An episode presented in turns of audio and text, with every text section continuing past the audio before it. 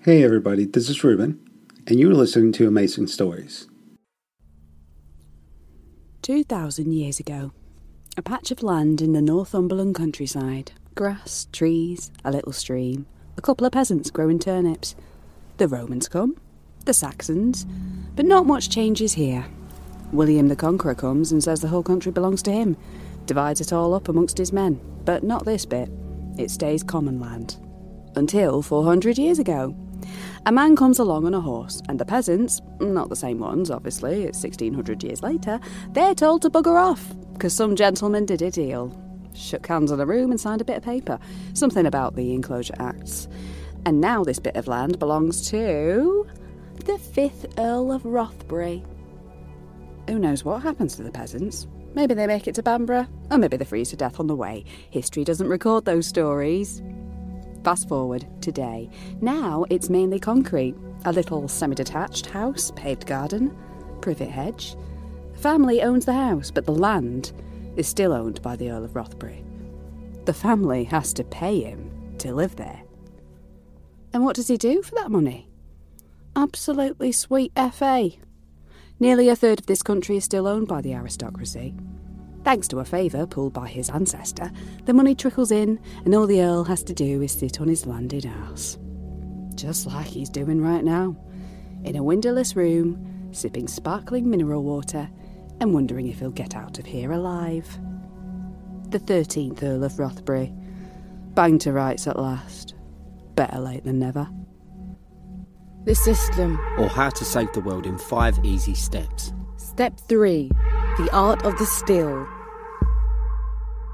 The Lord of Misrul's clock is ticking down. 32 hours, 9 minutes, and 46 seconds to go. We're standing outside a little ground floor flat somewhere in southeast London. A recycling bin overflowing with Domino's boxes. The door opens. He's obviously just out of bed. It's early afternoon. No. No way. He tries to shut it, but Jake's already jammed his foot in there. Ow! Sorry, dude. This ain't cool. You need to leave. Bobby, what are these? I'm holding a box of Cadbury's Heroes. While he's distracted, Jake pushes the door open. His tiny flat is crammed with boxes of tech. You can't see the floor for cables, and every surface has a different laptop running. We tell him what's happened, how we're now basically secret agents and we're trying to track down these kidnapped rich dudes, partly to save them, but mainly ourselves. But as we talk, he looks increasingly agitated. What do you want from me? We want you to help us track down the other guys from your, uh, whatever you call it, unit, cell. No. No, what? No, I'm not gonna help you. But you could if you wanted to. Okay, look, I think you should leave now. Come on, man. Now, what are you afraid of? What am I afraid of? These people are crazy and dangerous, and I like to, I don't know, have children one day. Or could I also recommend a little wash and a tidy then? Not helpful. We are literally working with the security services. You could not be any safer. Are you joking me? I trust them even less than I trust the terrorists. You can trust us. I'm not telling anyone anything. So you do have something to tell. Look, please, man, can you just please get out my home? Mate, have you seen the news? I don't do mainstream media. What, this is a national crisis. What I've been reading, it's more like they've arranged to be kidnapped themselves. Why would they do that? Oh, let me think. Uh, to create fear, to get sympathy, to look like heroes, and most probably to get knighthoods. Look, you have to help us. Why do I? Because otherwise, Jake will break our fingers. I don't even think she's joking. You're not even joking, are you? Mate, we have a responsibility to make up for our mistakes. Speak for yourself. People are going to die. And it would really help us not go to prison.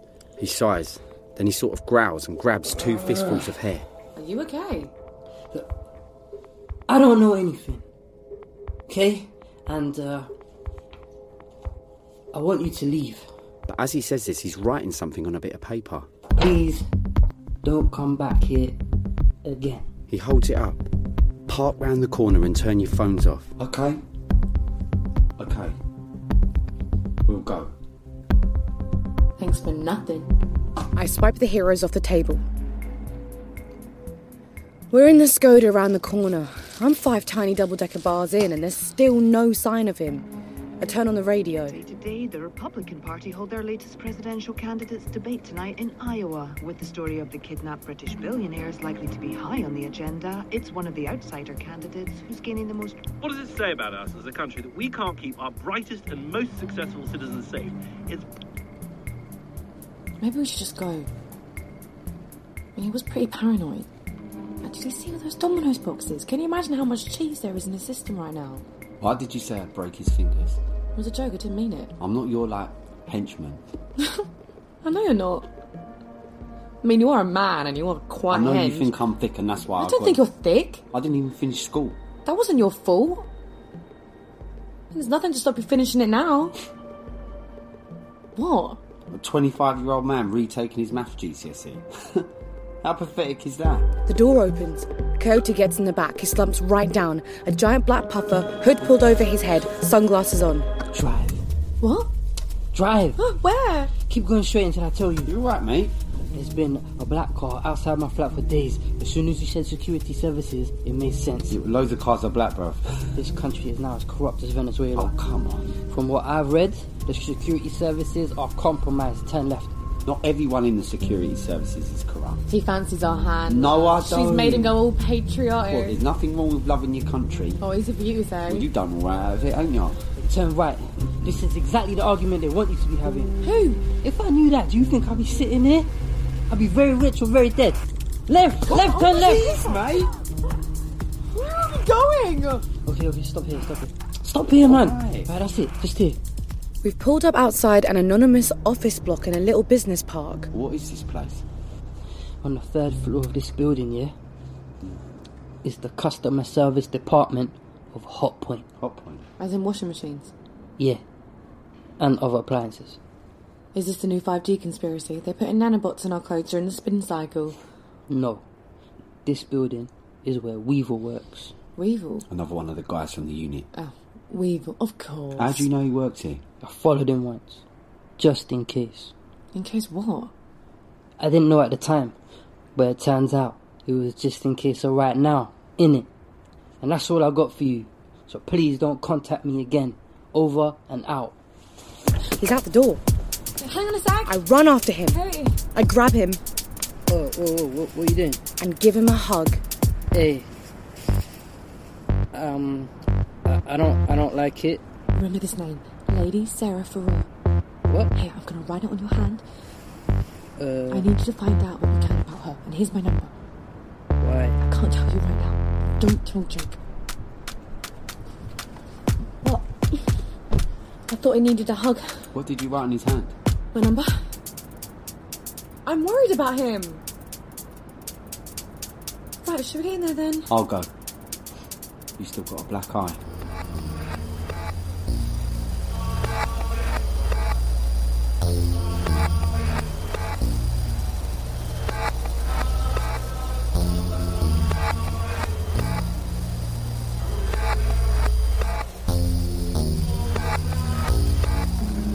The 13th Earl of Rothbury sits on the bed with his eyes closed. He has now completely lost track of time. He's not used to waiting. He's used to being busy. He's used to people being desperate for a few seconds of his precious time. The door clicks open and he quickly stands up. The young woman steps into the room, All right, Dickie. back in the chair, the ring light bright on his face, the bags under his eyes. The trial of Richard Dunning, Part 2 The Case for the Defence. By the way, do you know what day it is? Sunday. No, darling, it's Monday afternoon. It's not long till Shrove Tuesday. Ooh, and to shrive is to. Confess. Gold Star. Would you like to confess to anything? On more than one occasion in the mid 70s, possibly as many as three, I went into the Woolworths in Windsor, and yes, I helped myself to the dolly mixtures. Would you like to cut off my hands? Ooh, I'm not big on maiming. Shall we hear your defence then? You've had lots of time to prepare. How do I defend myself when I haven't committed a crime? I'd like to know what you stand for. When you're Prime Minister, what will you do? Not much chance of that. I don't know. This whole situation could really shorten your odds. This could be your career defining act of heroism. So, what's your vision? Britain is the greatest country in the world. We need to unleash its potential. How? Freedom. Enough hand wringing, enough navel gazing. We need to cast off the baggage of the past and move forward into a brighter future, a future where hard work and enterprise and bold thinking. Is this from your website? If you're asking if I've thought about this before, then yes. So, smaller state, lower taxes, less regulation? Who's being unleashed here exactly? We jumpstart the economy by attracting investment into. Is there anything left to sell off to foreign investors? Growth is essential to any robust. Hey, do you know what's really good at growth? Japanese knotweed and cancer. We need to revitalise our manufacturing base. But, but what about climate change? I know you're very sceptical about net zero. Give people freedom and they will find clever technological solutions. But they're not, though, are they? They're flying into space and looking for more ways to monetize our attention. So we just cross our fingers and keep on consuming and growing and polluting. Your future sounds a lot like the past. Well, we need to learn from the best of the past. You mean keep banging on about Winston Churchill and the NHS? We should be proud of our achievements. And if we don't unleash ourselves? The tyranny of mediocrity prevails. We become irrelevant, and other countries get ahead. Either we're winners or we're losers. Well, that's the way the world works, I'm afraid. Hmm. Are you hungry? I slip into the building for a back entrance behind some people on a fag break. Up to the third floor, a large call centre. The low hum of voices. People in cubicles reading from scripts about blocked drain hoses while half looking at memes and group chats on their phones. There's movement across the room, a glass wall into an office. And there he is, talking intently into his phone. Weevil. He used to sit in one of these cubicles, overweight, thin in hair, gelled into a comb over. Now he's lean, shaved head, like the before and after pictures in Men's Health. He stops, senses me watching. Our eyes meet. I stride towards him and he bolts out a side door. I break into a run and the cubicles go quiet. Through a door into a small corridor. On the right, Weevil's empty office, a framed picture of a young woman on his desk. To the left, an empty meeting room, at the end, a final door to the toilets. I go in. One of the stall doors is shut. Hello, mate. I drop down to look under. A pair of shiny brogues. Nice office. Looks like you've done pretty well for yourself. Is that a picture of your girlfriend? I remember you talking about being obsessed with James Bond films when you were a kid. Which one did you watch like a hundred times? Goldeneye, weren't it? Do you ever wonder if you might have picked the wrong side? Sean Bean instead of Pierce Brosnan. This will be over soon. They'll be looking to find everyone involved. But if you help me, maybe I can help. The door opens. For a second, I think he's going to nut me. But he walks past, motions for me to follow. The 13th Earl of Rothbury seems more relaxed as the door clicks open again. That little politics debate has made him feel safe, like the grown up in the room. Enjoy it while you can, Dickie. Food's on its way. So, are you going to tell me what it is that you hope to gain from all this? Sure. I want you to give it back. What? The world. And when was it exactly that I took the world? Gradually, over time, you've taken and hoarded privilege, assets, land, and money. I haven't taken anything. England was arbitrarily parcelled up, and a large chunk of it was given to your ancestors. Hardly my crime. The system's been rigged in your favour for centuries. You were born with a lot, you used it to get more. And now you have too much. Who's to say what's too much? Me. I'm saying it. Well, that doesn't make it criminal. A decade ago, there was a global recession, and you made money from it. You bought into bad debt bundles, and then you bet against them. I took some good positions. It's not criminal. Then the Bank of England pumped money into the economy. Quantitative easing. They're still doing that. That was necessary to avert large scale disaster. £895 billion. Where does all that money end up? Whose burdens are eased? Whose assets grow? The richest. That's hardly down to me. Everyone else suffers. You profit. In the last two years, the rest of the world got worse off. The wealth of the world's richest ten men doubled. Not mine. Well, I'm sure you've done okay. But we wouldn't know because you're so good at hiding it, aren't you? Offshore, in tax havens, behind chains of shell companies, all those great British financial structures specifically designed to confuse. It's not illegal. But what do you even do with it? You cling on to it. You barely pay tax. You certainly don't give it to charity. I give plenty to charity. I'm on the board. As the richest have got more and more, you've given away less and Now less. you're just making baseless accusations. It's true. Look it up. And what do you do with it all? All that land, all those bits of planet you've taken for yourselves. You put big walls up so no one can see it, or build crappy housing, spray it with chemicals, farm the shit out of it, kill all life, take government subsidies, pay people a pittance to work on it, rip it open and pull all the coal out of it, fog up the skies and poison the oceans. You bleed it dry, you squeeze out every last drop. You are painting a grossly oversimplified picture. It suits you to make it seem complicated, but it's not. It's really quite simple. You have too much. Are you going to give it back?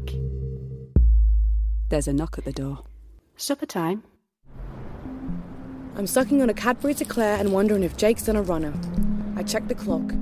29 hours, 33 minutes, and 47 seconds to go.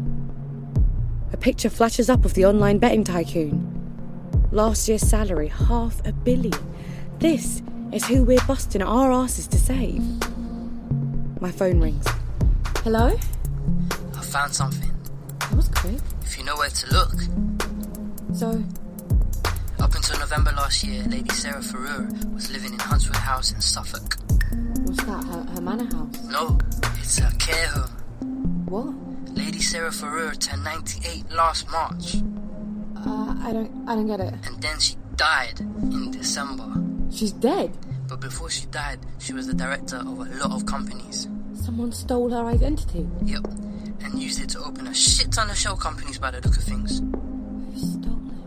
It's impossible to tell. It just disappears offshore to some LLP in Nevis. Nevis?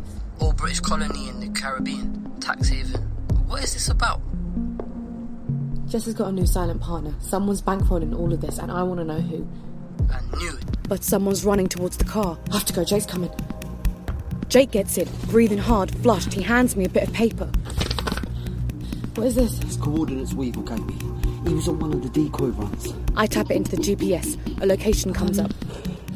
It looks like a little cul-de-sac somewhere in Northumberland. What is it? Yep, he was told to meet someone at the service station. They swapped cars. He drove to this location, parked in a driveway, swapped into another car, and then drove home.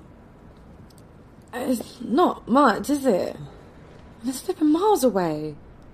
Shouldn't we dig around a bit more? It's the first location that we've got. Yeah, like, but there's it's not a car park. It's someone's house. The driveway of someone's house. They must be involved. Okay. We head off, north out of London. Jake tries to get hold of Liv, but she's not answering. Maybe she's given up on her inside man. See them a come, see them a come, see them a come, they can't be found. See them a come, see them a come, see them a come, they can't be found. See them a come, see them a come, see them a come, they can't be found. See them a come, see them a come, see them a come, they can't be found. The Earl of Rothbury looks at his plate of food a steaming dish of mushroom risotto, shaved truffles, a fresh green salad, a glass of something white and crisp, a Gavi de Gavi, possibly. How was it? Delicious. Good. You didn't answer my question, though. What, will I give it back? To whom? To you? I can lend you some money if you'd like. if you're struggling with your student loan or if you need a deposit, I'd be very happy to help. But if you're talking about some sort of aggressive wealth redistribution program, then may I remind you how communism turned out? Look, I pay taxes, I give to charity, I think that's enough. I'm not going to give in to terrorist extremists. Worth a try. Though I never had much hope for you. You were radicalised at such a young age. Radicalize. Entitlement was drip fed into you from the moment you were conscious, and now it's hardwired. You think you deserve it. The houses, the yachts, the schools, all those vast playing fields. Even when you're relaxing, you need a couple of acres, don't you? You can't just do a wordle on your phone. You need a pony and five grand's worth of apparatus. I don't actually play polo. Really, you should all go and live on an island somewhere. You could just play each other at golf all day long, and then drink brandy and eat venison and talk about the good old days. We could throw in some lifelike androids in maids' outfits. You could grope their bums and patronise them, and then the rest of us could live in peace, because otherwise, you will kill us all. So, is that what happens next? Is there a helicopter waiting? No. Because what comes after shriving? I don't know. Penance. Well, what are you going to do? Thrash me? Hmm, I have a funny feeling you might enjoy that too much. So what then? Humble pie. Or rather, humble risotto. He looks down at the almost empty plate in front of him. Spits out what's left in his mouth. What is it? What's in this? What have you done? You've probably got about 30 minutes. I'd just try and stay calm if I was you. Bitch. You stupid little bitch. Richard, language. He grabs the knife off his plate. The door opens behind me. Three large men come in. They're wearing masks. I feel sorry for you. What a pitiful, pathetic generation you are. What a bunch of self righteous, narcissistic little pricks you are, aren't you? Banging on and on about mental health and pronouns and privilege and how you're all victims of 18 different intersecting types of oppression. Why don't you actually do something? Hmm? Get up off your asses and get off your phones and do something. It's not going to get handed to you because you're feeling a bit sad that day. Please, can I have some funding for my anti anxiety, safe space awareness, outreach engagement project for non binary people? Oh, it's so unfair, isn't it? It's also unfair. I want to be seen. I just want to be seen. Please, can I be seen? Here's a picture of me crying and wearing nail varnish. Please, can I have some free tofu?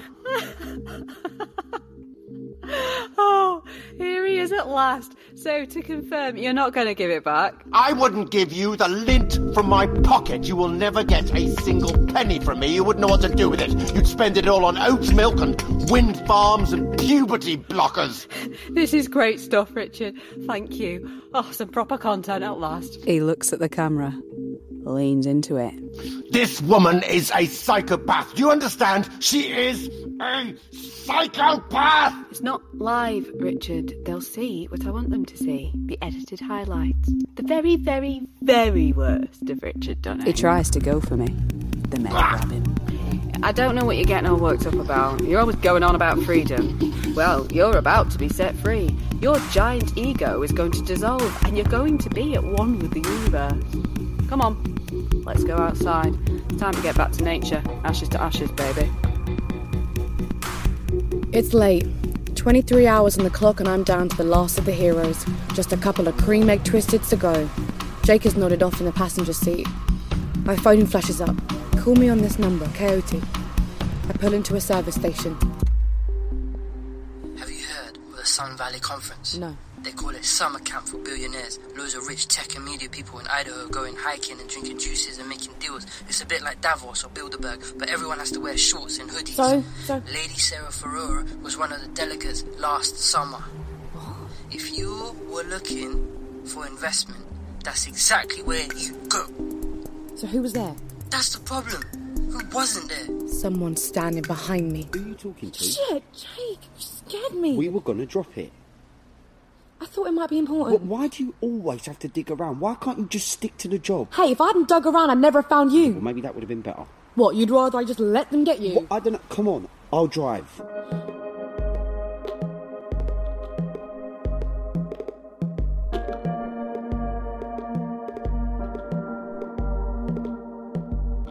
Twenty-one hours to go. We pull up at the coordinates, a bleak little cul-de-sac, part of a housing estate not far from the Northumberland coast. The house is a little semi with an overgrown privet hedge. It's for sale. The house is for sale. We get out of the car and walk up the drive to look through the downstairs windows. Grubby carpets, faded outlines where furniture used to be. A woman stands on the back step of next door, dressing gown, bag in hand. Jake goes to talk to her.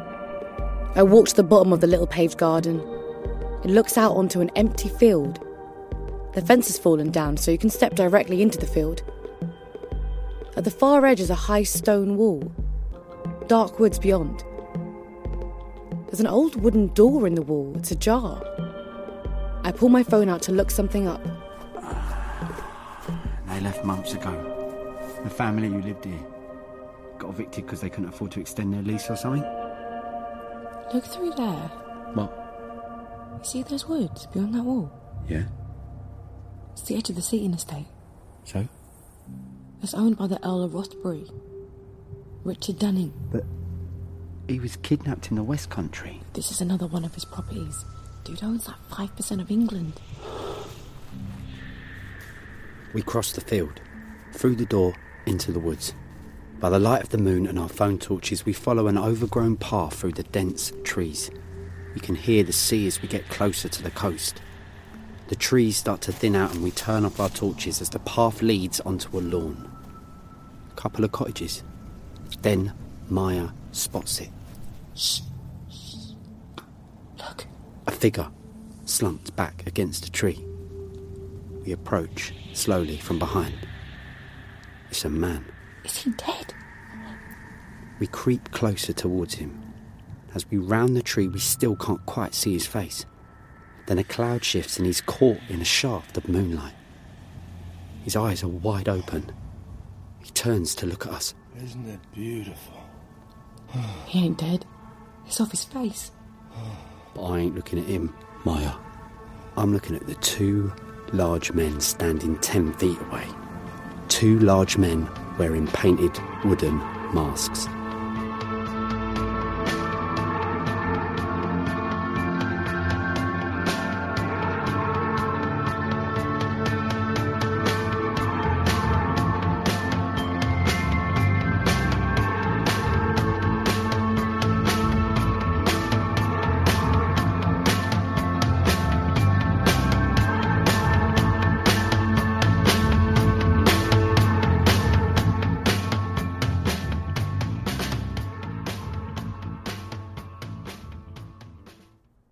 Thank you for listening, and don't forget to join us tomorrow for yet another amazing story.